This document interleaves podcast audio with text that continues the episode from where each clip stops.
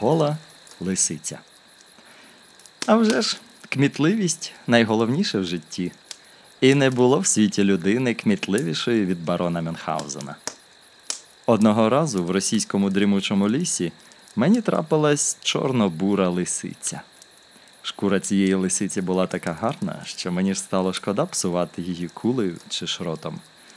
Не хвилини, я вийняв кулю з рушниці і, зарядивши її довгою шефською голкою, вистрелив у цю лисицю.